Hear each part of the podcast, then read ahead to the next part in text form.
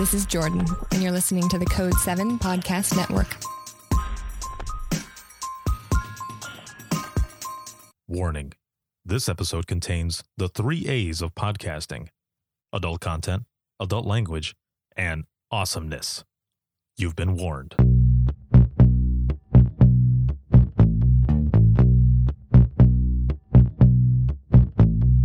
Welcome to Within the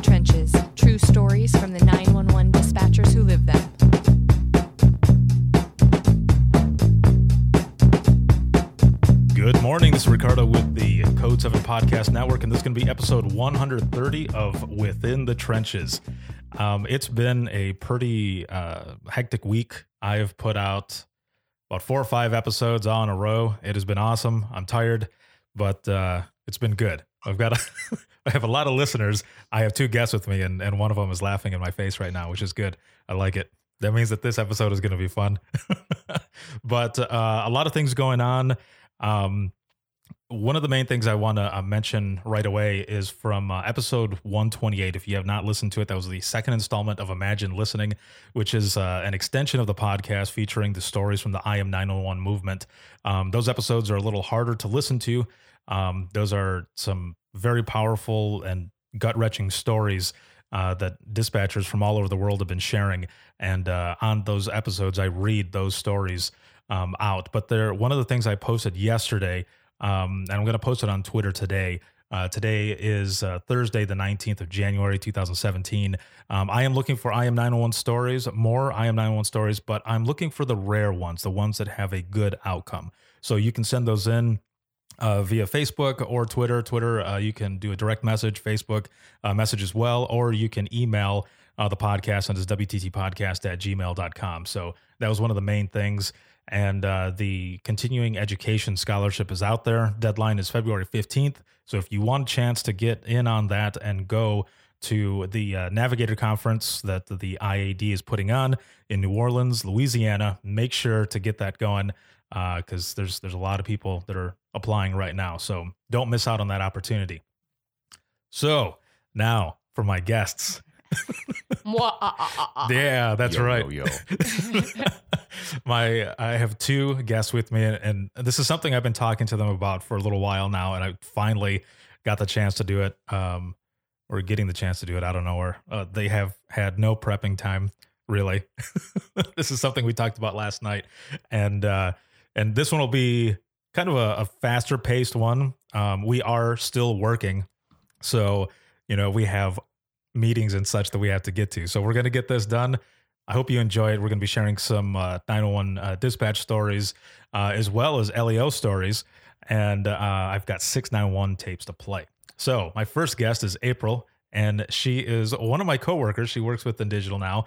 Uh, she is our industry affairs specialist and is also the former director of uh, Eaton County 911 out of Michigan. How's it going? I'm good. How are you this morning? I'm doing all right. Now, how many years do you have altogether? Oh, Lord. In- I'm the old lady of 911. Whatever. I, uh, I, have about 26 years of um, 911 experience. That's awesome. Yeah. See, I have like 16. So you have 10 I, ahead of me. But I'm, that's because I'm 10 years older than oh, you. Okay, well.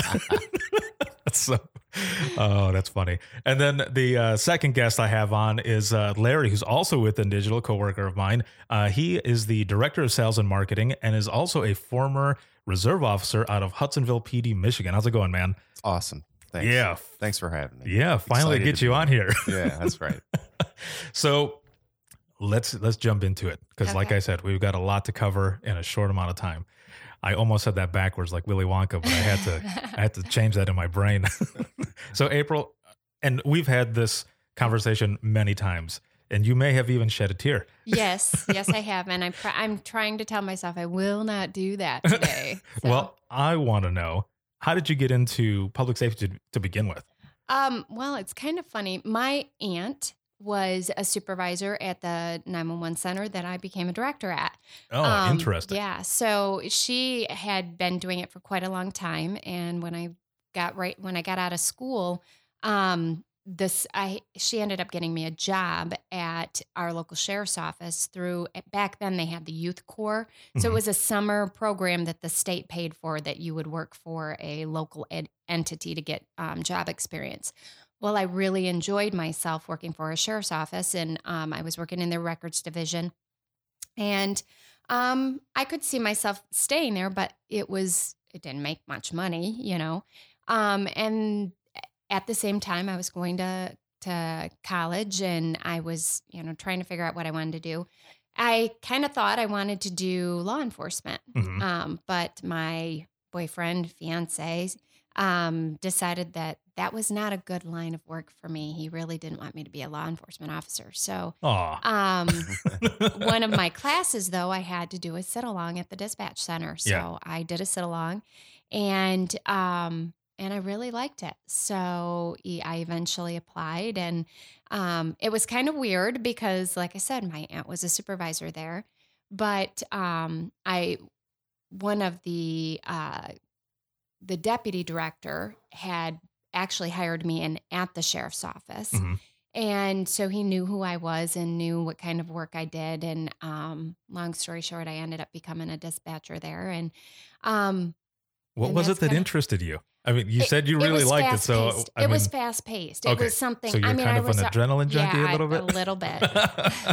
um, and it was um, it was interesting because I, when I worked for the sheriff's office, I typed reports. So Mm-hmm. I was I was on the opposite side, but I was listening to their voices all of the time, and I Right. was typing their reports. And um, so it was really kind of an easy transition to move into the 911 center when I I did that. So it kind of So what was it like for you when you first started? Because we are Oh, we are yeah. in a time right now where the technology for 911 is like booming and it, it's Yes, getting it crazy, is. but it's getting good. I mean, the, the stuff that we're doing and other industry partners, um, you know, it's going to help not only dispatch, but of course all the people in public, uh, in the public. Um, so what was it like back oh then yeah, starting? see, back in the day, for Back in the day. the Um, golden age. well, I happened to start literally about six months after we cut over 911.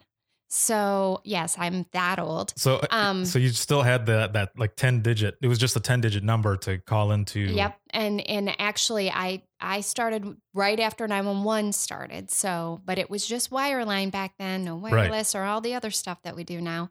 Um so and we had just started with CAD. And CAD was an evil word with a lot of the people that I was work I were I were working with at the time. I'm not even speaking right this morning. Haven't had enough coffee. Well, Um, and for for some of the listeners that because there's a lot of new listeners that are are now starting to learn more about dispatch. What exactly is CAD? Computer aided dispatch. So Mm. everything that you take in, you put into the the workstation, and then you send it on out to the to law enforcement. So Because before it was just it was Pencil and paper. And handwriting. paper. yeah. And believe it, I do realize that there are there are still places that are still doing just that. The you know the cards they do the dispatch cards. I I just learned of one PSAP in Michigan that is still doing you know handwritten dispatching. Man, old Um, school. I know it is pretty. You don't think that way anymore, but there are a lot of places out there that Right. don't have all of the technology, and we and it is so fast paced right now. There's a lot of it. Um, but I so I started way back then. Um, we had I had I didn't um, come into the days where before we had the you know NCIC and stuff like that, but it was very busy then um, very different. You know, most a lot of the the bigger PSAPs nowadays have um, MCTs or mobile computer terminals. The officers do all their own, um, you know, running of files and all that stuff. But Some do. yeah, um, but back then, you would on a Friday, Saturday night, your that specific channel was hopping, and you would have 10, 12 officers waiting for files. You know, they were running. You know, they do their traffic stops on their files and all that stuff. So it was it that was one of the busiest positions in the PSAP back in the day. oh man. Um, yeah. So, and now you just don't have that. And I can, re- um, my, I wonder if any of my former staff are going to be listening because I did have a, I hope I, so. I had a few folks who would really complain about having to run files. Oh my gosh, they're making me run files. They can run them in their cars. right. And you're going, really? You have to run them a few times a night as opposed to literally backed up for days. You know, Right, That's yeah. the way it used to be. But Yeah, 'cause when I was in dispatch, um, when I had just well, actually, when I was in training, we had this huge like teletype type Yep. printer. And- Yep. Oh yeah, the and- dot matrix. Yes, the dot and matrix. It made That's a what lot it is. of noise. Yeah, so this thing sucked badly, and it was it was summertime, and they had a traffic grant that was going on for drunk drivers. So there would be about four or five people waiting to run stuff through me. However, for whatever reason, you couldn't do another entry and run it until the other one printed out. Oh. That's how messed Yeah. up it was. And then, of course, they're running somebody with the last name of Smith. Oh uh, yeah. And Yeah, now it, so- it, but see, that's a difference between back then and now. They get so many more responses. There's so many more computer system responses that they get now. Right. That Smith file that used to be a half a mile long for us is now a mile and a half long for them. and so, I mean, the technology really has made their job a lot more complicated. Things like that, they're really having to comb through those files Mhm. and ensure that the right things, that they're not missing anything. So, How many monitors did you have when you first started oh, when out? I first started, I seriously, mean, we I had like we had six one. monitors Wh- well, when I was in dispatch. back when I started, we had one monitor. Yes. because we had the CAD and that was all we had. And then we had the old style. Um, oh, I can't even think the the old style uh, radios were, but those were the best because you could do multiple things where you could be toning on one frequency and answering on another. You could Right. you could really multitask then. Now with the di- in the digital age, you can't do that with the radio Yeah, systems. it's it's a lot different unless you try to patch something, but then the patch might not work, and it's Yeah. all and fire but- dudes get really mad when you don't answer answer them right away. Well, yeah, of course they get pissed, and then, then they call back for their times and numbers, and they're like, "Hey, Why didn't you you didn't have this me?" time?" I'm like, "Come on, guy. yeah, Not everybody has to answer on the phone Oh, or on the on the radio. Just the exactly. just the main people going." Now, uh, Larry, you've how many years were you uh, a reserve? Uh, about three and a half.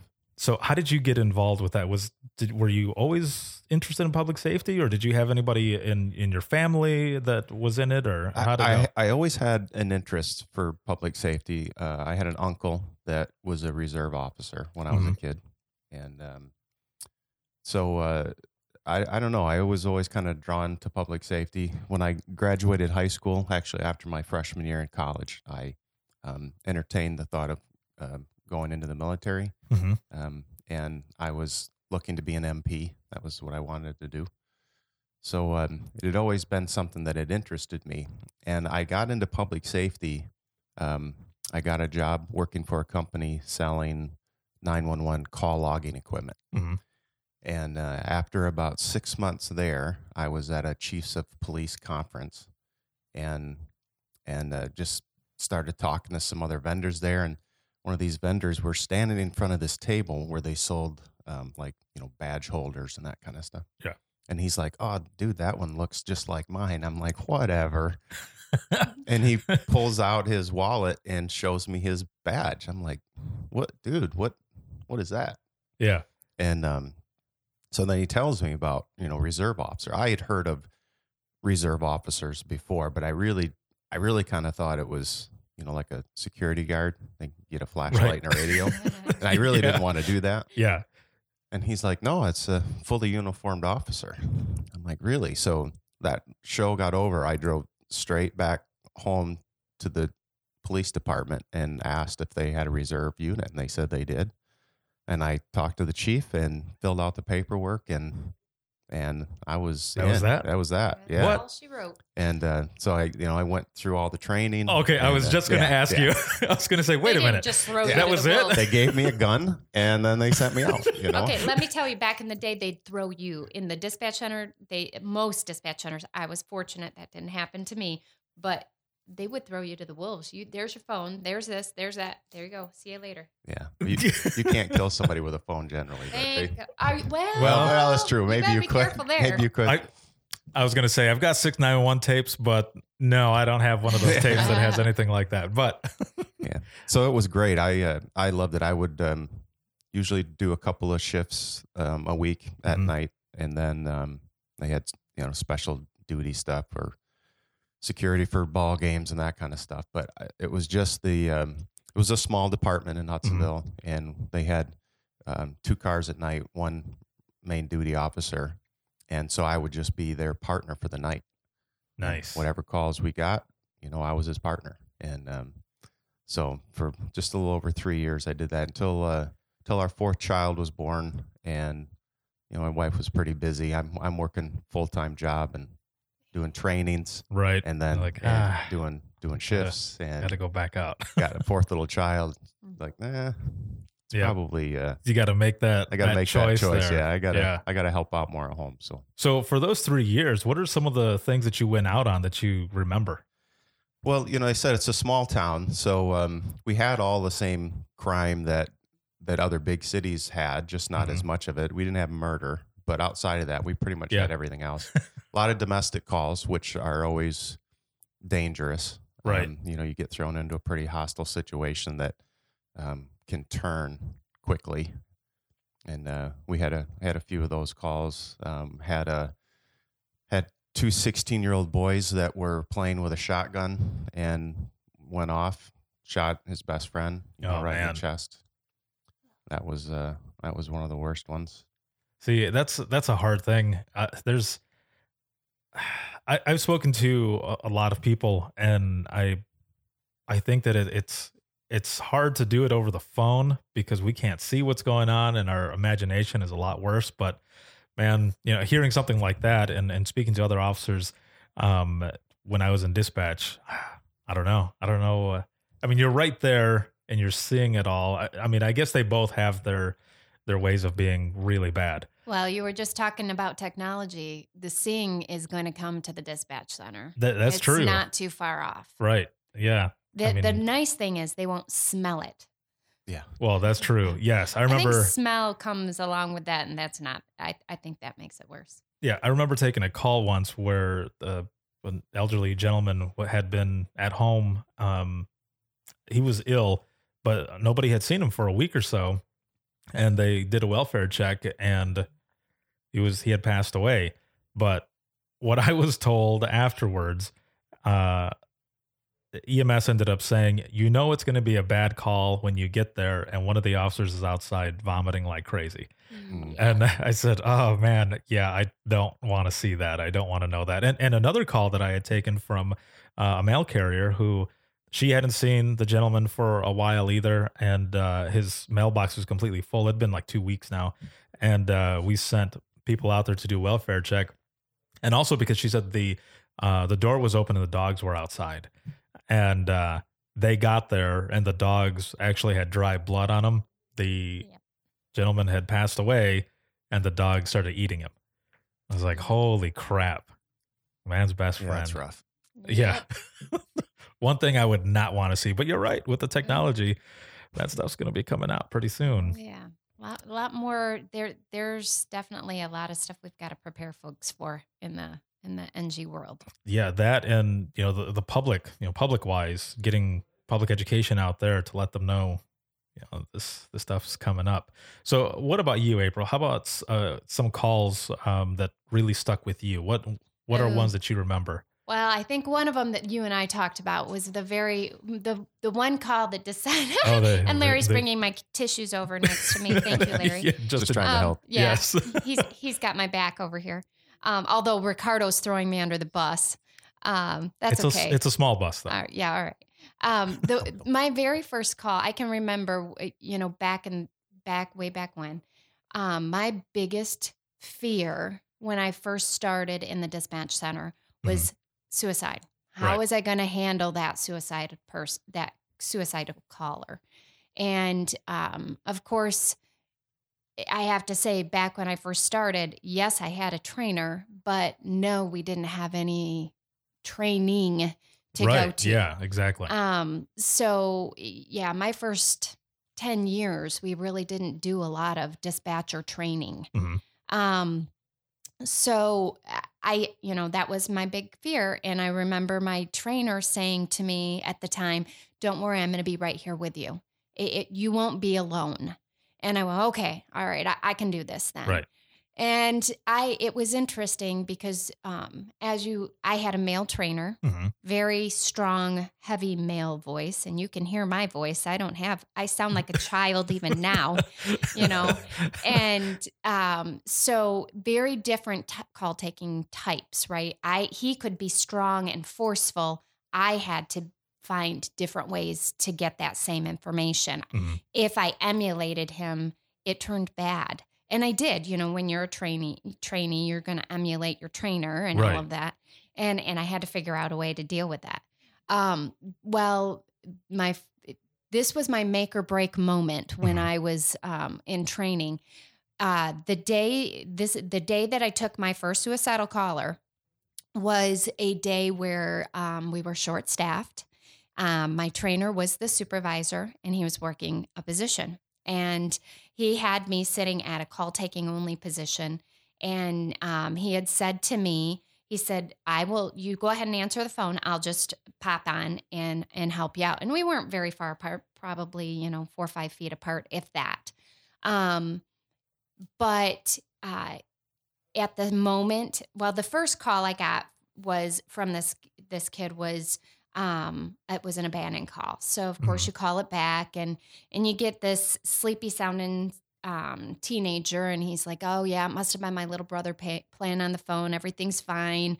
And I'm really sorry. He we verified all the information and um we went ahead and let him go." Well, about 5 minutes later, he calls back and just as I'm answering the call, the supervisor who was my trainer is answering the radio and it, it just happened it was simultaneous so he couldn't pop on with me right away Right. and um and it wasn't hard it wasn't horrible i mean i didn't really have to say much but the kid says i just thought i'd tell you what's really going on here i'm going to kill myself Mhm. and i got out three maybe a, a few words no no no you don't want to do that that's always going to stick in your head Right. and um he goes he, he didn't even give me a chance right so he hung up and we um I, I'm not happy with you for this. um, so I hung up and we sent law enforcement. And when they got on scene, he shot himself. Oh my God. And it was that time where I went, um, oh my gosh, what did I do? Why why did I choose this? I was safe. I didn't have to deal with all of this when I was typing the officer's reports. Why did I make this choice? Do I want to do this? I can go back. They'll give me my old job back. And um and I remember the supervisor pulling me off the the floor, which honestly didn't happen very frequently, you know, back in Right. back in the day. A lot more more um more so now than then, but I remember him pulling me off the floor and saying, "How do you feel?" And I said, "Well, I, I feel I it sucks." And he Right. goes, "I said it was my worst fear." And he goes, "Well, what do you think you could have done differently?" And I go, "Of course, every one of us looks at things and we go, um, uh, you know, you've got a thousand different things. Well, I should have said this or I should have said that." And he said, "No, I want you to listen to this call. Tell me when you would have had time to say any of that." and I I didn't, and he wouldn't answer the callbacks. Um, so it, you know, he said, "I want you to go get lunch," and he sent me out to go pick up lunch. Mhm. And it was good because it got me out of the center and it got me thinking. And it was like, no, I really couldn't have done anything differently. Um, I still don't like taking that call. I still don't want to take that call, but I still really like doing what I'm doing. Right. So it kind of it it stuck with me. But that's that's that make or break moment. And I think each and every one of us has that make or break moment when you go, Oh my gosh, what did I do? Why did I choose this? Um, I've got this kid's life in my hand and I didn't say the right thing or I didn't do the right thing. Um, there's been and unfortunately along the way there was a, a hundred other calls that you go, Oh my gosh, I wish I'd have done this or I wish I'd have done that or um and but if you really analyze it most of the time you really couldn't have done anything differently Right, exactly. And that is So- exactly why I wanted you to tell this story. No matter how, you know, hard and emotional it was. And, and I thank you very much for that because the people listening need to hear this type of story yeah because that and- even when you're a director you still get you still have that uh feeling that you know oh my gosh feeling you Right, still of do course. I you're mean, never going to forget them because we're human. Yep. And and other dispatchers that are taking calls like this, I've received messages saying, you know, listening to these stories that other dispatchers are telling, it it helps me because I was dealing with something and I thought I was the only one. you know, or even you know the public listening, they never knew that this is the type of stuff that that I mean they assume that these are the types of calls, but not that the people who are taking the call are feeling anything. You know, a lot of people think you're just there answering the phone and 911, what's your emergency, whatever, and then ends it just going along, no feelings, but Yeah. you live it with them. So Well, and there's a little piece of advice that I probably would give people who are Mhm. interested in doing this job. Um, I don't know if you get many of those listeners, but um, I would highly recommend if you're going to do this job, you don't do it in the same place that you live and you grew Right. up because you're going to take those calls from the people that you know and you love. And those are the hardest calls you're ever going to take, even the small ones, Mhm. because um i you know and i guess it depends on who you are if you're a real control freak and you need to be in in charge of everything um right. sometimes it doesn't bother you so much because you can you you feel like you're in control and you can you you're doing something but it doesn't matter no matter what the minute it's somebody you love or you know even somebody you care about a little bit um you still get that jittery shaky feeling and you're like you it's best if they don't know who you are Right, exactly. I, and I know exactly what you mean because the last dispatch center that I worked in was Allegan County, and that's where I grew up. So everybody on the west side, I knew everyone. And I had taken calls, you know, fire calls from people that I knew and, uh, you know, domestic situations. Uh, when my grandmother passed away, I took that call. And I mean, there were so many different things. And then I'm on the line thinking, okay, either I tell them who I am and they calm down and everything will be cool and I can get uh, information. Yeah. Or like you said, the refreak, um, they will freak out even more or they'll just clam up and they won't say anything because now they're kind of embarrassed because someone that they know knows their business. So yeah, there were a couple times when I did say who I was and then others that I, I just let it go. Yeah. But yeah, it's, it's definitely crazy. Um, so we're going to segue now into some 911 tapes. I got six tapes to play. And uh, the first one is a CPR call, and it's from July of 2009. Uh, happened in South Carolina. And the reason I want to play this is because, well, I mean, a, a lot of people, a lot of the stories that have been shared in the I Am 911 movement have been medical type calls. So, you know, for the for the public who has not uh, experienced this type of thing, I want them to hear this. And this one does have a good outcome. Charleston County Emergency Services, operator 601. What is Yeah, the address of the emergency? I need an, am- an ambulance quick. What's the address? We were just sitting talking. My wife yelled Bob, and then she fell on the floor. Okay, what's Oh, quick! I don't think she's breathing. okay? I- Fudge your information. What's the problem? Tell me exactly what happened. I don't know. We were sitting watching television. She said Bob, and then she fell on the floor. I don't know what happened. Okay, Just- are you with her right now? yes, I How, am. how old is she? She's 64. Oh, hurry! Okay, is she conscious? I d- no. Is she breathing? I don't know. Can you check? Yes, she is breathing, Okay. but she's limp. Okay, I understand. We're sending someone to help you now. I just need to get a little more information, okay? Is she breathing normally? I don't know. I can't tell that. I mean, she's warm, and I can feel breath coming out of her mouth. Okay, does she have a history of heart problems? No. Is she No, still doesn't. unconscious? Pardon? Is she still unconscious? Yes. Okay, I'm sending paramedics to help you now. Stay on the line. I'll tell you exactly what to do next, okay? Yeah. Okay. Are you right by her now? Yeah. No. Well, not right now. Okay, I need, I need you to get right by her. Okay. All right. All right, now listen carefully. I need you to lay her flat on her back and remove any pillows, okay? Okay. Let Okay. me get this table out. This person is EMD certified. Oh, I can God tell from almighty. the way she's Oh, yeah. saying this. Okay, they're on their way. Oh, You're doing oh, fine. She hit her nose and she's bleeding. She hit her nose on the corner of the couch. I mean, on the corner of the table. Okay. Kneel next to her and look in her mouth for food or vomit. No, there's no food. Okay, nothing in her mouth. I want you to No. place place your hand on her forehead, your other hand under her neck, and tilt her head back. Well, she's laying flat now. Okay, I still need you to do this for me, okay? Okay. One hand on her forehead, the other hand under her neck, Yeah. and tilt her head back. Yeah. Put your ear next to her mouth and tell me if you can feel or hear any breathing. Okay. Hang on. Okay? No, I can't. Okay. Oh, wait a minute. There she's breathing. All right. Can you put the phone down there so I can hear? Yeah. Oh, you can't hear Chris. Chris Drummond. She just sort of took a breath there. Okay. Listen carefully. I'm going to tell you how to do chest compressions, okay? Yeah. Make sure she's flat on her back on the ground. Yeah. okay. Place the heel of your hand on the breastbone in the center of her chest, right between the nipples, okay? Yep. Put your other hand on top of that hand. Yeah.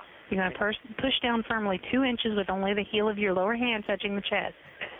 Okay, now listen carefully. I Yeah. need you to pump the chest hard and fast at least twice per There second. she is. There she's breathing. And Just keep doing it. Is she breathing? She's not breathing normally, right? No. no Okay, keep doing this. I need you to pump the chest hard and fast at least twice per second. You need to do this 400 times. That's only three and a half minutes. It's not as long as it sounds. Okay, the fire department is en route to you now and the ambulance. I gotta unlock the front door. Okay, I need you to keep doing this. Again, this was 2009, so to I let the believe chest that has come changed now up from between 400 pumps. to Tell me like as soon as you're done. I'm going to stay on the line with you, okay? Yeah. And you need to do this fast. It's one, two, three, There. four, five. Okay, can you count out loud for me? Yeah.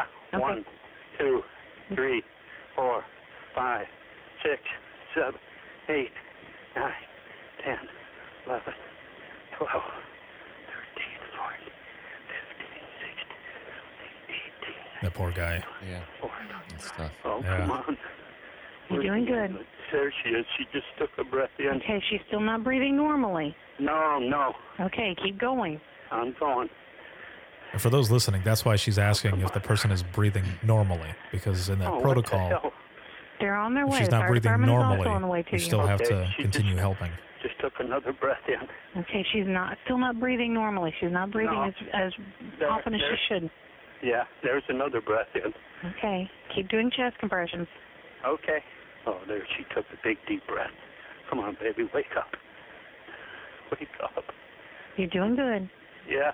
Hang in Yeah. there for her, okay? Huh? You need to hang in there Oh, for her. yeah, You're doing good. Yeah. She's take a deep breath that time. Oh, Okay, come on. keep going. Oh, come on. Oh, there's a big one. Yes, come on. Come on. There's a big one. Sounds like there's some, you know, like there's phlegm in her throat. We were just sitting having our tea. Now, I'm going to be honest, I didn't Oh, listen to the last part of this. one. Come on, baby. Come on. Keep them coming. Where's that ambulance? They're they should be there very shortly. I believe they're actually. Is that who it is? I can't hear the sirens. Oh, that's. I think they're outside. Breathe. If you hear them knocking, go unlock the door. yeah. But don't stop until you hear them. yeah. You're oh, doing that's good. A good one. That's a good breath, babe. Come on. Come on. Keep it coming. Come on, sweetheart. I can't hear him knocking with the phone in. I got one bad ear. Oh, that's a good breath, baby. Come on. Okay, how far away is the door? Oh, 30 feet. There they are. Okay, I'll let you go and go answer the door, okay? Okay. All right, thank you, sir. Come on in. Way to stay calm. That was That was good. That was. that was a good one. Now his uh, they performed CPR for uh, these almost six minutes until EMS got there, and his wife did survive. And again, this was July 2009, but this is those, those are the types of calls, man. And and sometimes those come in. Like if you're working a morning shift, that's like one of the first ones you end up Yeah. getting. You know, elderly male or female or whichever wakes up and finds their spouse and they're not breathing or something is going on, and those are uh, those are the those are the sucky ones. Um, the next tape we have here is a it's completely different from the CPR one that we just listened to right now. And I know I've played this tape before in the past, but uh, I I want to play this for new listeners and for my guests, just in case they haven't heard this one. This was also July 2009. However, this was in Boca Raton, uh, Florida, and it's remember it's Boca Raton because I remember when I was there. I said it's not Raton, right? And they said, "Don't ever say that." Good to know that. Yeah, I was like, "All right, I, I won't. I won't say We're that." from Michigan. Rattan would be right. Right. Yeah, there Uh-huh. you go. Um, I will say this really quick before I, I play this, just in case when people are listening and they don't hear Larry, he might have to, he's going to have to jet here in about 10 minutes. So as we're going through this, if you don't see or hear him or anything, it's not because he fell asleep. Yeah. It's because, like I said, we're we're still working. I'm on the floor and they're ignoring me. Yeah, yeah, that's right. Nobody's going to get the AED to uh, to start his heart again.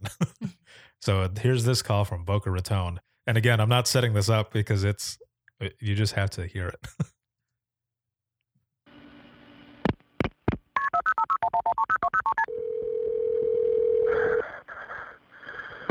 911, what's the address of your emergency? Yeah, I just been bitten by a, um, I think a red-tailed fox up in Red Reef Park. You just were bitten by a fox? Yeah. he's, I think he's rabid. He came out of the woods cr- crazy. Red Reef I just Park? killed him though. I have him here. You killed him? Yeah. Okay. Well, he didn't smash his head. right? I chased the sucker down. He bit me and my wife both. It's like David from the Bible. My wife just went running down the road looking for somebody. They may get another call.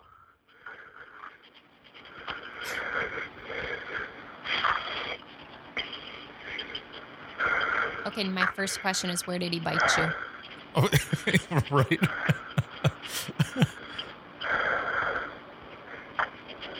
I must have really fought with him. I He's- say he's all out of breath. yeah. Just stay on the phone with me, okay?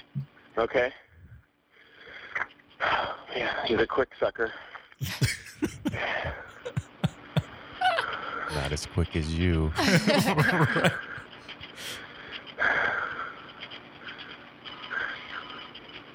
You can hear those phones ringing in the background. How are you feeling? I'm all right. He He just just he bit me in the bit me in the calf. He bit my wife in the knee. Oh wow. There you go. Fox was pissed. Okay. Did it just come up to you and bite you, sir? He was he was crowing and, going, and then he ran out of the bushes and he bit my wife. And then I grabbed a, a piece of stick and I chased him and he, he bit me and then I killed him after that. He was he was crazy. That's crazy. That's all I I, can say. That's a, crazy a stuff. thing. Right. Yeah, no. We just had a raccoon attack somebody down the street, too, so there's something going on with the animals today. Oh, that's that's it might have been creepy. this Just thing. saying, They might have thought creepy. it was a Right. raccoon. glad I wasn't in this Boca guy was crazy. Raton. Okay, yeah. In sir, July right of there in the park, 2009. okay, don't move. We're uh, I'm, we're not at Red Reef. I'm sorry. Um, no, no. Yeah, we are at Red Reef. We're in the north end. During the great red So are fox rise. Red Reef Park, sir? Red Reef Park, north end. Yeah. Okay. Yes. At the north Yeah. end? I I put an parked in APB out Beach, on but we're all in the wildlife in that park. That's right. Yep. at the north end.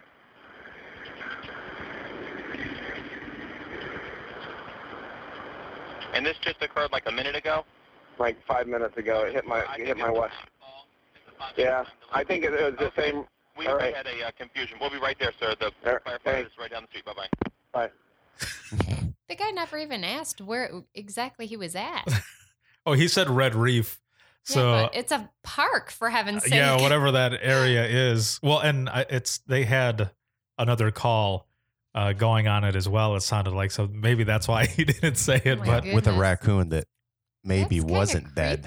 right, exactly. Yeah, it was Still just on the loose. What the heck's going on with those animals in that park? Oh man, yeah. So that that dude got bit. Uh, you know, the the weird thing that is that, um, well, there was a call that was taken when I was in Allegan, and uh, one of my partners took the call, and the people called and said that their their dog had like bit one of their kids or something like that, and they thought that, um, or or no, it it didn't.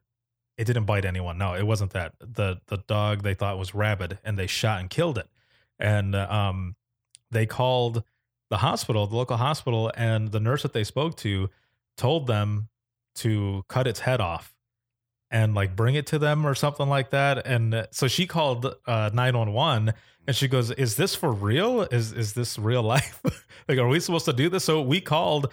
And they were saying, "Well, yeah, you're supposed to cut the head off because they have to send it for Yeah, like testing or something." tested. That's why I said I hope he didn't smash the head in because if you don't, you go through the rabies vaccinations. Ugh. Oh yeah, those See, aren't fun. that's that's freaking. Wait a minute. What do you mean they're not fun? How do you know? I don't know personally, but I've heard. How's that? there you go. That works. Yeah. Uh, so the next call is uh, November 2009. This is going to be a, a four year old who actually calls into uh, Charles County, I believe it's Maryland. and uh, she's calling because her her mother is ill. Charles County 911.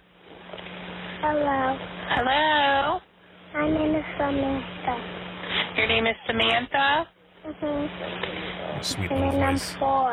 and you're four. Mm-hmm. Is your mommy or daddy home? Um, mommy's sick. Your mommy's sick. Does she need an ambulance? Mommy, she needs an ambulance. Mommy said to help her sugar. To help her sugar? Mm-hmm. Do you know your address? I forgot. Is it? Mm-hmm. Is your mommy awake? She's not talking. Mm-mm. Okay. Is your mommy breathing? Well, a little bit. A little bit. Uh-huh. Mommy has diabetes. She has diabetes. Girl. Mm-hmm. Okay. Well, I'm I'm going to stay on the phone with you. Okay. Someone else is sending the ambulance. Okay. Okay. All right. So you just keep letting me know what your mommy's doing. If Mommy said she wants a sweet soda. she wants a sweet soda, Yeah, I'm gonna go get her. well, she can't have anything by mouth. Okay. You can't give her anything until the ambulance gets there. Okay. You might want to be careful because I left a big toy. Um. You left the toys in the living room. Uh-huh. Okay. I opened it. The door's open. Uh-huh. Okay. Well, you just stay on the phone with me, okay? The ambulance is on its way, sweetie, okay? You're doing really good. Do you see the ambulance outside, Samantha? Yes. You do? I need to get dressed. Because the only thing I have is my t-shirt. Well, that's okay, sweetie. Samantha, Yes. go to the front door so that you can let the ambulance crew in and then show them where your mommy is, and then you can get your, your clothes on, okay? Okay. Yes. Is that the ambulance crew? Uh-huh. Okay, you need to show them where your mommy is, okay? Hi. Hi, it's Lou. You got her? Yep. Okay, let me talk to Samantha again, please. Okay, they want to talk to you again. Hello. Hi, Samantha. You did a really good job for your mommy, okay? Okay. All right, now you can you can hang up the phone and go get your, your clothes on now. Okay. All right, good job, sweetie.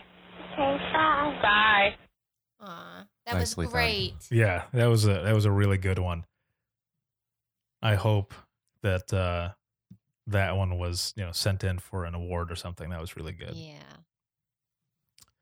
um and and those are the types of calls that that come in that have um you know kids and stuff you you have to figure out how to talk to children Yes, you do. to get Very that different. that information out of them and stuff because this dispatcher did an, an excellent job Yeah. and it sounds like i mean just from the way uh, the child was talking you know her mother and father uh, taught her you know the right way what to say what to do You do. You notice that a lot with with parents who have uh, health ailments, like especially with diabetes. A lot of the parents they they really drill it into their kids, and a lot of times they drill in their address too. Mhm. You um, if you do any of the public education events, uh, fire open houses, things like that, a lot of parents that have that will come up to you and start to talk to you, right um, and and then that you can help them along the way in in teaching their kids in the right place, you know what they need to know and all of that. So Did you do any in-house training when you were the director over at Eaton County with your dispatchers on children at all, or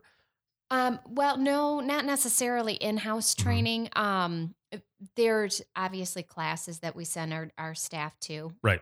Um, but there's also classes on um, not just children, but on on the elderly as well, because how you talk to both of them is going to be different than how you talk to you know the the folks in between those ages. Right. So It's craziness. it is.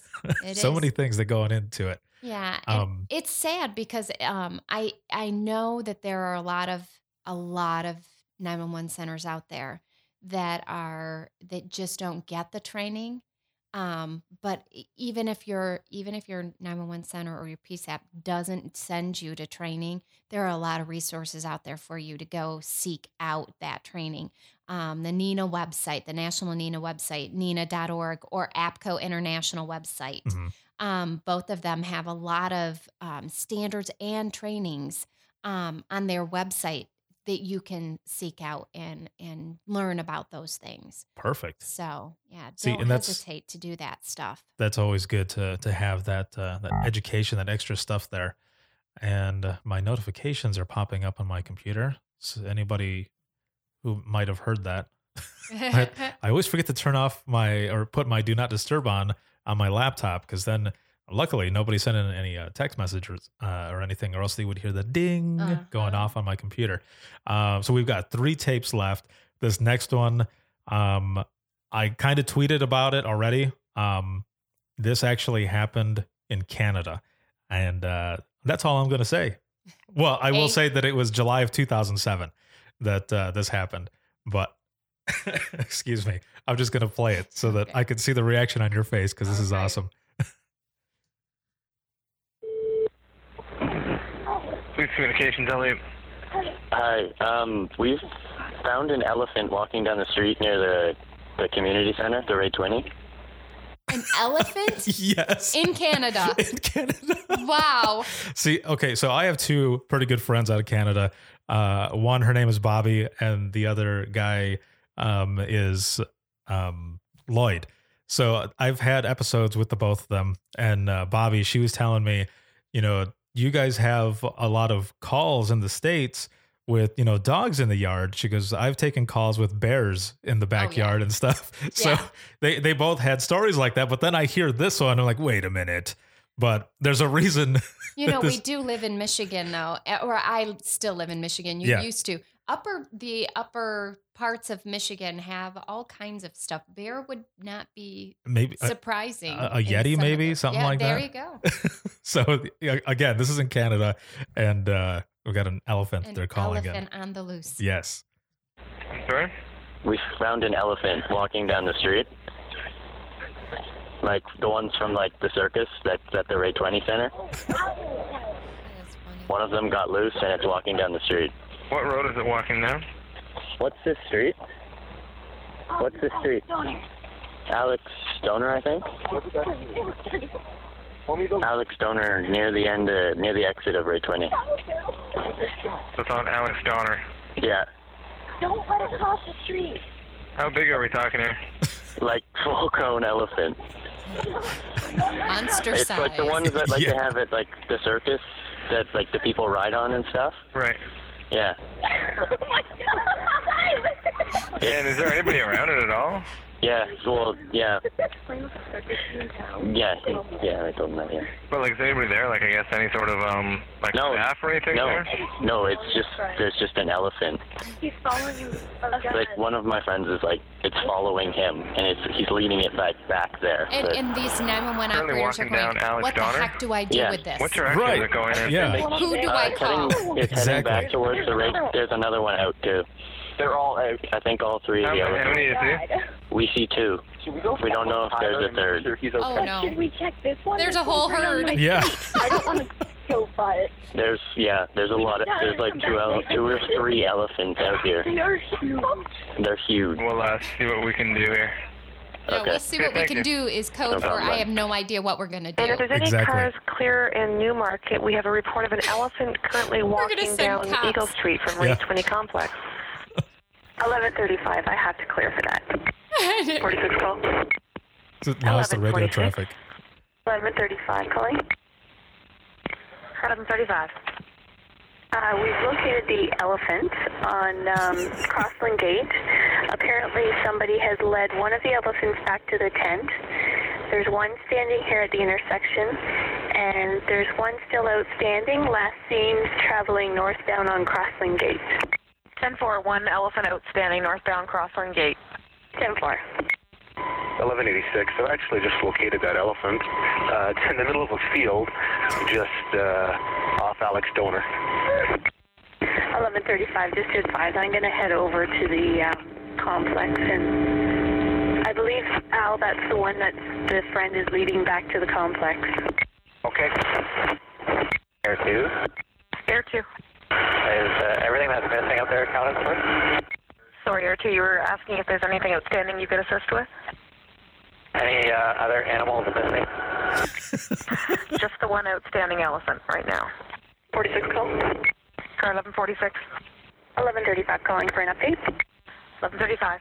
To advise, there are no outstanding elephants. They only have three, and one of them is um, back in the pen. Okay, 10 4. One's back in the tent. One is with you, and the other one is with 86. I'm at 86, that's a negative. I'm actually with 1146 now. Okay, 10 4. So we've got two accounted for that I uh, can count here. We've got the trainers coming out to round them up. Okay, 10 4. 1206 call. Car 1206, go ahead. Uh, that outstanding elephant's on Crossland Gate, and uh, it's just eating somebody's tree. 1135, I'm just pulling up on scene with the trainer. 10 4. That's too funny. You know, it, it. I think the public expects us to always know what to do when we when they call, right? Right. How many times have you received one of those calls and you go, "Oh crap, what do I do with this? Who do I send to that?" I mean, it's not like animal control is going to come and control these elephants. Uh, they Right, can't load yeah. them on their trucks and take Exactly, them somewhere, yeah. right? So it's it's funny. I think everybody just automatically assumes 911 will know what to do, but so many of us have sat there and go, "Crap, what do I do with this?" It's just funny. I, I love the fact that whoever put this tape together, they had they, they also had the radio traffic, which That added so much more to yes, it. absolutely. Excuse me. So, yeah, there's uh, I can't think of any. I, I I took a lot of animal calls and such. Um, a lot of them for you know raccoons that were acting crazy, kind of like the ones in Right. Boca Raton. Yeah. And uh, you know, people were upset that I I couldn't send animal control out there because they they don't mess with that. They don't, that's not a domestic type animal. And uh, they would get pissed, and I would say, "Well, I- I have to go into my phone book to look for a wildlife wrangler for you." Exactly. And uh, you know, to come out of Kalamazoo up into Allegan, and uh, they would be upset, or um, you know, deer would get hit by cars and they would land in their yard and say, "Yeah, we just wanted to know if you could send somebody over here to move remove the deer." I'm like, uh, wait, we don't do that. What doesn't the DNR do it? They're like, nobody does it. However, you can. Yeah, you They're can like, what it if if what want." if it's got some sort of disease or something? Like, I don't I don't know what to tell you. This is not like it's not like TV. Right. There's no animal police. They're, they don't just come out and remove them. Right. Um, so yeah, there was things like that that that always came in. Now there were also calls like this next one that I'm going to play. That uh, this was May 2010 out of New uh, Northport, uh, Florida, and uh, I, I, I'm not even going to set it up because this is this one. This one is kind of a weird one because I'll say this much: it's supposed to be something about a chicken restaurant, but it sounds like she's talking about pizza too. So I I'm just going to play it because it when I heard it earlier this morning, it was like five in the morning, and I Hadn't was- had enough coffee yet. right. So here we go. Saturday, May 1st, 2010. The time, 9.31 p.m. Northport Emergency. Hello, Northport Emergency. It's not an emergency, ma'am. I I don't. I know you guys have more problems with this ridiculous thing that I'm calling you about. I just ordered food, which is totally ridiculous. You could get in McDonald's for two dollars what I ordered a kids deal, and I purchased.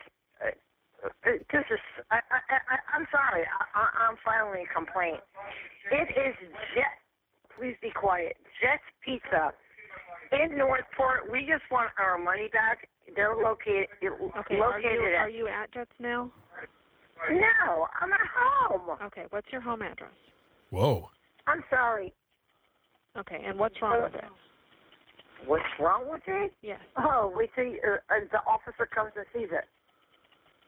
Did you tr- did you try to contact Jets already? Yes, I did, and they called me. A, excuse, excuse my language. They called me and hung up on me. That was beeped out just in I'm case uh, everybody putting out wondered what was Right. that. Yeah. No way. Uh, and then I tipped the guy fifteen dollars. What was No she way. thinking? All right, of course. Fifteen dollars. That's a pretty big tip. That is. I guess maybe yeah, they I'm maybe not they sure ordered charges for him calling me a, a C. That could And be. And your last name? And your first name? And the phone number that you called from? uh, which is my cell. Okay, I'll send the officer to come and speak with you. Thank you. You're welcome. Okay, so it does make Oh, sense yeah. now that I heard it again. What's interesting though is, you know, it, it's funny because it depends on where you're at in across the country. You might not get that kind of a response. You might say, you know what, this is a civil issue and you're going to have to deal with this Exactly. via jets, you know. So it very different outcomes in very different locations. You might send law enforcement or you might not. Especially since she was at home. If she was Right. at jets causing a problem, then you'd obviously send an officer. But in a lot of areas, you're not even going to send an officer on that. Right. Yeah, it's just a civil thing. And uh, so the reason it threw me off is because the description says that a woman dialed 911 to uh, complain about her chicken restaurant order. But it- Ah. yeah, maybe there was two different calls and they just got the the, the one mixed up because this was obviously uh, a pizza place and uh, whoever delivered it jacked up the pizza. Yeah. But yeah, that's a huge tip. 15 bucks. Yeah, Man. what, what was she thinking? Yeah. now, The pizza probably didn't even cost 15 bucks. Just saying. right yeah, Um, but again like you said uh, if she had a huge order then then maybe that's what it was um, their claim is the the eight cornered pizza Uh-huh. and my every time i mention it my wife uh, gets pissed and, well she doesn't really get mad but she's like it's not eight corners it's like it's just two pizzas put together yep Oh man. So the last call that I'm going to play here and then go into the wrap up of this episode. This call is a little bit longer. Um, it's about eight minutes, uh, which really doesn't seem like a long time. However, when you hear what's going on, and if you're the one taking the call, especially the one experience it, of course, um, it seems like a lifetime. It seems like forever. Uh, so this happened out in Washington, and this was uh, November 2010. And uh, we're just going to jump right into this one because this is a call or a type of call that I know April has probably taken in in her um, her history being in dispatch and such, and I know I have as well uh, taken a, a type of call like this. So here we go. Also, when I heard this the first time, I started flashbacking. I was like, "Holy crap!" Oh, nice setup there, big guy. Yeah, sorry. 911? Lisa transfer. Thank you. How may I help you? Somebody broke into my house. They're in the house now. What's your address? Do you have a house, color house? Can you see the street? Gray? Gray? Is there a car out front, a suspicious car? Yes. What kind of car? Gray. Just a sedan. Gray what? Sedan. Gray sedan. Can you see a plate? I don't want you getting close. No, I'm hiding in the closet. They're in the house now. And it's parked right out in front in your driveway? Yes. Sorry. Wait, my, she's already sending K9. I'm just typing this in. Are you in the house? Up. They're coming upstairs. Can you lock yourself in a room? Where are you in the house? Okay, if you can't talk to me, that's fine.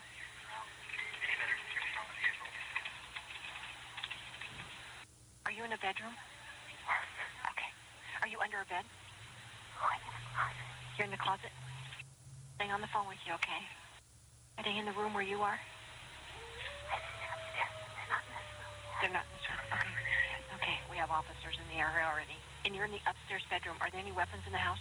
I don't think so. Okay, when you go I, I understand. We have one officer there. I just want you to stay on the phone with me, okay? Is your name Carolyn? Yes.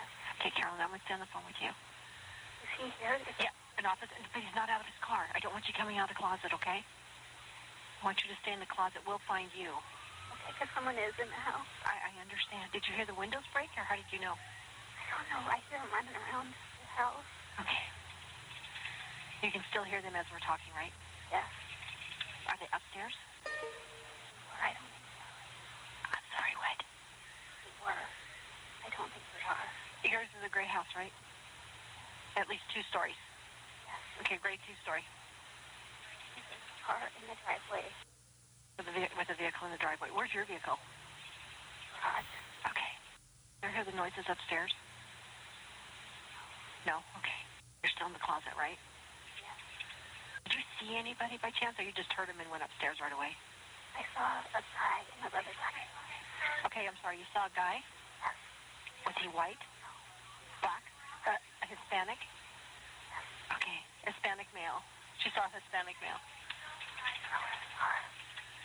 I am having a hard time hearing you. Yeah. There was a girl in the car. I hear noises. And a female in the car. Officer here. Yeah, there's officers there. I just want to talk to my partner. Hold on. She saw a male in the house, a Hispanic male. She believes the female was still in the car. You hear running?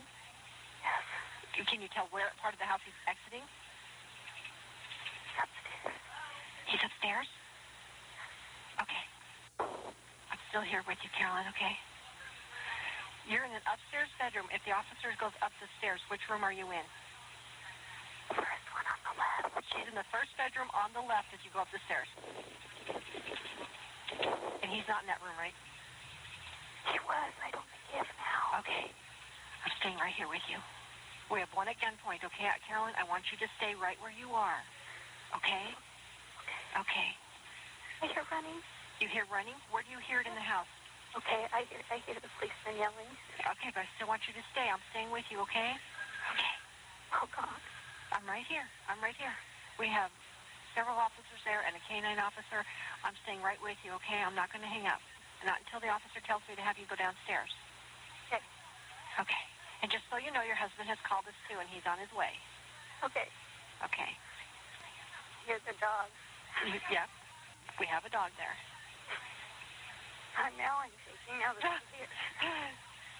But that's okay. You did so good, Carolyn. You did so good giving me information.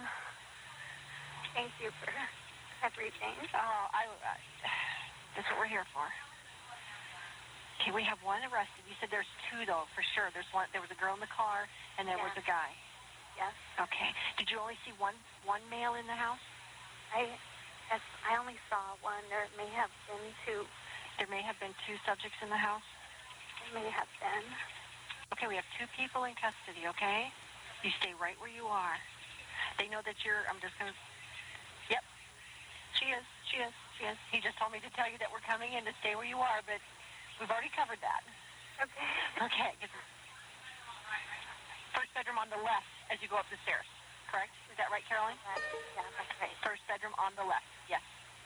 Okay. You said right. I wanted to make sure. Okay. Okay. Okay, we're coming in through the rear slider in the back. Okay. Okay. And they're going to come to you. You don't have any guns, right? You you don't have any weapons. Okay. And I bet you were just shaking, and you did such a good job, and you did such a good job. Thanks for What- everything. What's your middle initial, Caroline? Jay. Jay. And right here with you. Hey, we have no really close neighbors.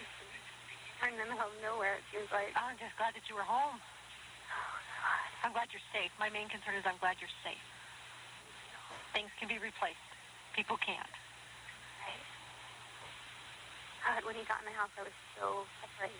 Were you downstairs when he got in? No, I was in my office. Okay, is that where the first bedroom is to the left of your office? No, no, just the, the office is stuff. Yeah, put. Yeah, she's aware. They just wanted me to make sure that I told you that they put the dog in, but you're aware of that. And the door, bedroom doors are the. Wait, wait, he's yelling at something. He's not yelling at you. You stay right where you are. He's yelling at something. Right, he's not yelling at you though. I would. They'd be telling me. Your your closet door is shut though, right? Yes. Okay, because that dog does bite. Mm-hmm. They'll tell me they'll, they'll come to you. Yes, they will. You can, you can you do what? He's got the dog. He's got the dog, right? He has him come out. I'm sorry. I think he's checking the house. Yes, that's exactly what he's doing because that's why they wanted to make sure that they understood exactly where you were. So if the dog alerts on that bedroom door and that closet, they know that it's really you that's in there. so, yeah. You did. I can't tell you how well you did. I had a little hard time hearing you, but I did not want you to give your position away to whoever was in the house.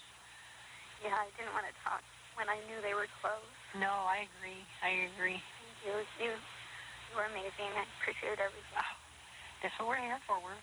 I, I'm just glad I know that area a little bit, and I knew that you were up that driveway. Oh, I know. Thank God. It's hard to find. I think there's been other issues up there within the last year, hasn't there? Abandoned vehicles, maybe, or something. I just knew that you had to go up that driveway. and It was on the, it was a gravel driveway, and it was long. A few years ago, there was some druggies at the end that was causing problems. That's what it was. Yeah. yeah. Hopefully Right there. That's why it's crazy important to know your area. Right, exactly. Where was he work? He's at work. Yeah, he was in Tacoma. Okay.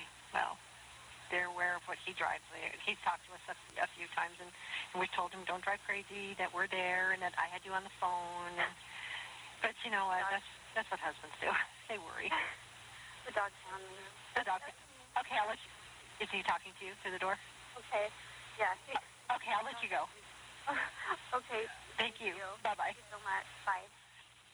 Yeah, is it crazy? You know that that was normal back, you know, in 2010. Now, Mhm. um, those agencies who have text, they're doing this via text now. Right. So it's it's a little different than it, it used to be, but Yeah, um, and it's still the same. those are those are those are the good ones. That when I listened to this first, and even when we were listening to it right now, I I held my breath a little bit, Uh-huh. even though I knew the outcome.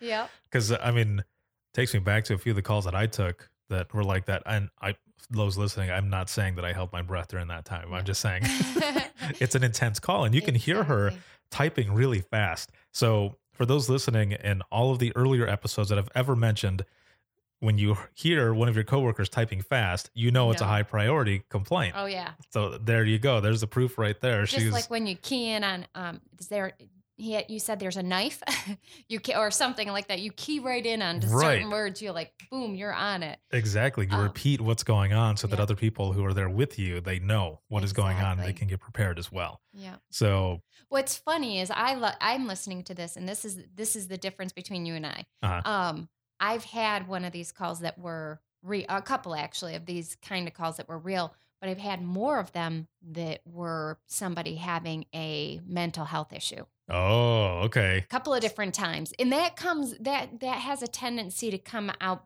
relatively quickly you can Mhm. figure that out relatively quickly Right. but that it no matter what you've always got to treat it as if it's the actual thing going on Exactly. right you And can't treat anything differently I think I only had two during the during my whole time dispatching. I only had two real big ones that uh, I thought was something really crazy going on, and it turned out that they were uh, had a mental issue, a mental health issue.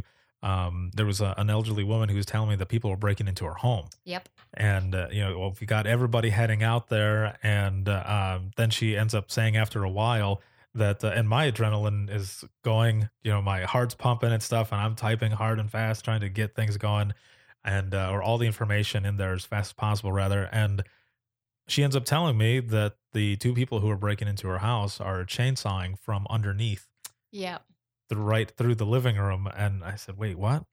And then as that part of the narrative is going in one of the sergeants keys up and says who is that person who's living there again and we give the name and he goes that person is uh has some mental health Yeah, issues or 1096 1096 yeah. Um well eh, one of the ones that i had like that was um it was in the middle of the night so you Mhm. know and it was a prowler. It wasn't they weren't actually breaking in but she was afraid they were going to break in. Um and so you know you go through the go through everything and then you say okay can you see them now? Yes i Mhm. can see them. They're staring right at me.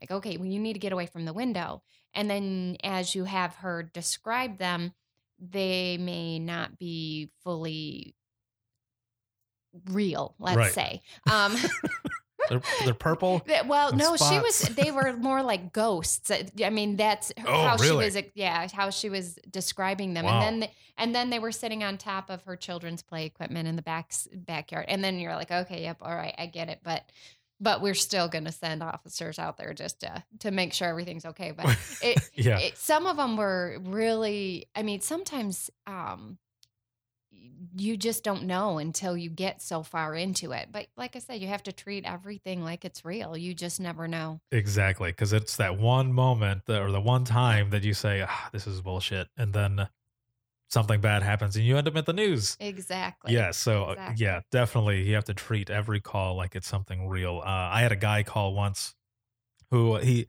he sounded fine at first, um, and this was right at shift change. I came in for my uh, 4:30 uh, p.m. to 4:30 a.m. shift, and uh, it shoot for all I know, it might have been the start of the full moon time when all the crazies come out.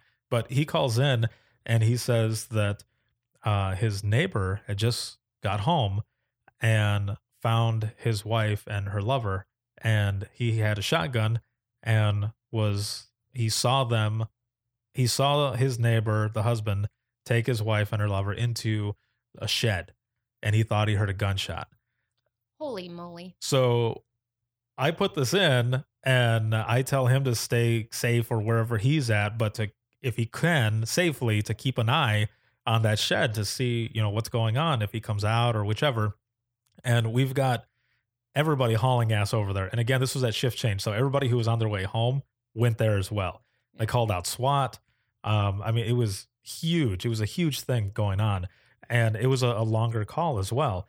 And uh, he ends up saying, I heard another shot. And then he says, the guy just walked out and uh, there, I can, I, I think I see some blood. And I said, Do you see the other two? Do you see them at all? And he goes, No, I don't see them. I think they're still in there. And he says that the neighbor goes back into his house. So the guy ends up walking outside as police are setting up. And I hear them in the background yelling at him. And they're saying, Central, tell him to go back inside. I said, Sir, you never said you were outside or anything. And uh, he goes, Well, I, I see them. And then I hear one of the officers come up and say, Get over here. And they pull him back to where they were at. Well, they end up telling me to look for the phone number for the neighbor to see if I can call him to see if he'll come out with his hands Mhm. up and stuff. And that, you know, they have his house surrounded now. So I call him up. I find the phone number and I call him. And uh, it's it's a crazy thing because you know it's a high priority complaint. This is the craziest one of the craziest things that's going on, and you have to right away think of what to say. Right. Uh, this is Ricardo with Allegan Central, you know, Dispatch, Allegan County Central Dispatch, and he's okay. What, what's that? Nine one one. This is Ricardo with nine one one. Okay, what's going on? And he's completely calm and everything. Excuse me. And I ask him if he can go outside. That there's some officers there that need to talk to him, but I need him to go out there with his hands up. And so when he walks out, you know, to put his hands up with the phone, and uh, he goes, "I don't understand." When he opens the door and looks out, he's like, "Oh my god!" And he starts freaking out, and No they kidding. like they rush him, and he goes, "What's going on? What's going on?" And you hear him, you know, Hit the ground. thud and Yeah. everything else, and it it turned out that this guy was not married. If I remember correctly, he's not married. He had just gotten home from work, and my caller was tripping on acid. Nice. yep. so he was hallucinating the whole time. Right. Oh, it was, yeah, it was crazy because after that little while, we were no longer under a code seven or emergency traffic. Uh, they ended up clearing it. Everything went back to the regular channel, and we're like, "What the hell's going on?" And then they called up and and told us. Well, they said it on the radio too. Like callers under the influence of uh, of drugs, and we're like, "Oh God." Yeah, exactly. Well, like I said though, you never know. You're just gonna have to Yeah, you just got the call out. Exactly. You got to work through it the whole time. But going into the wrap up of this episode, thank you, April, very much for finally, you know, coming on the uh, on, on the podcast. Even though you said in the beginning that you hated me for the story, but uh, and Larry as well, as I'm throwing my hand out to him. you. Yeah, he says even thank you. He had to drop the headset. Exactly. he had to walk out for his uh, for his conference call, but hopefully we'll be able to do another one uh, sometime soon and, and get some more stories and listen to some more tapes. So for those who are listening, um, if you have any comments, questions, or you want to be a guest on the show, you can email us, and that's going to be wttpodcast at gmail.com. You can follow us on Twitter, that is at 901 Podcast. You can also like us on Facebook, that is facebook.com slash within the trenches podcast. And again, for uh, those that are listening, those who have shared your I am 911 stories, again, I'm looking for I'm looking for all I am 911 stories. I'm looking for the harsh ones, of course, the ones that have been really pushing this movement. But I'm also looking for those rare, good outcome ones. You can share those uh, with me on Facebook. Uh, just send a message to the podcast page. You can send me a direct message on Twitter. Remember, it's at 911 Podcast, or you can send those uh, stories to wttpodcast at gmail.com. Um, if they are longer stories, I will turn them into notes and also put them on the blog. Um, and otherwise, if it's a shorter story, I will turn them into a meme, unless you submit them as a meme. That works as well. And also, um, audio stories. Episode 128, I had two different dispatchers on there who shared their I Am 911 story and they did it uh, through audio. So it was their voice that was uh, giving this I Am 911 story. So if you have those as well, send them over. I'm working on uh, getting a phone number and voicemail set up so that you can just call them in, and I can pull them from there and play those on the Imagine Listening episode. So a lot of things going on, and again, the scholarship is out there.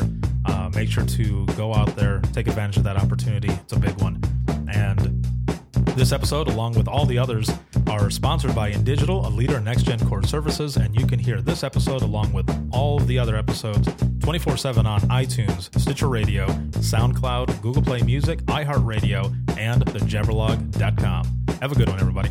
You just listened to a Code 7 Network podcast. If you have any questions or would like to be a guest on the show, send an email to WTTpodcast at gmail.com.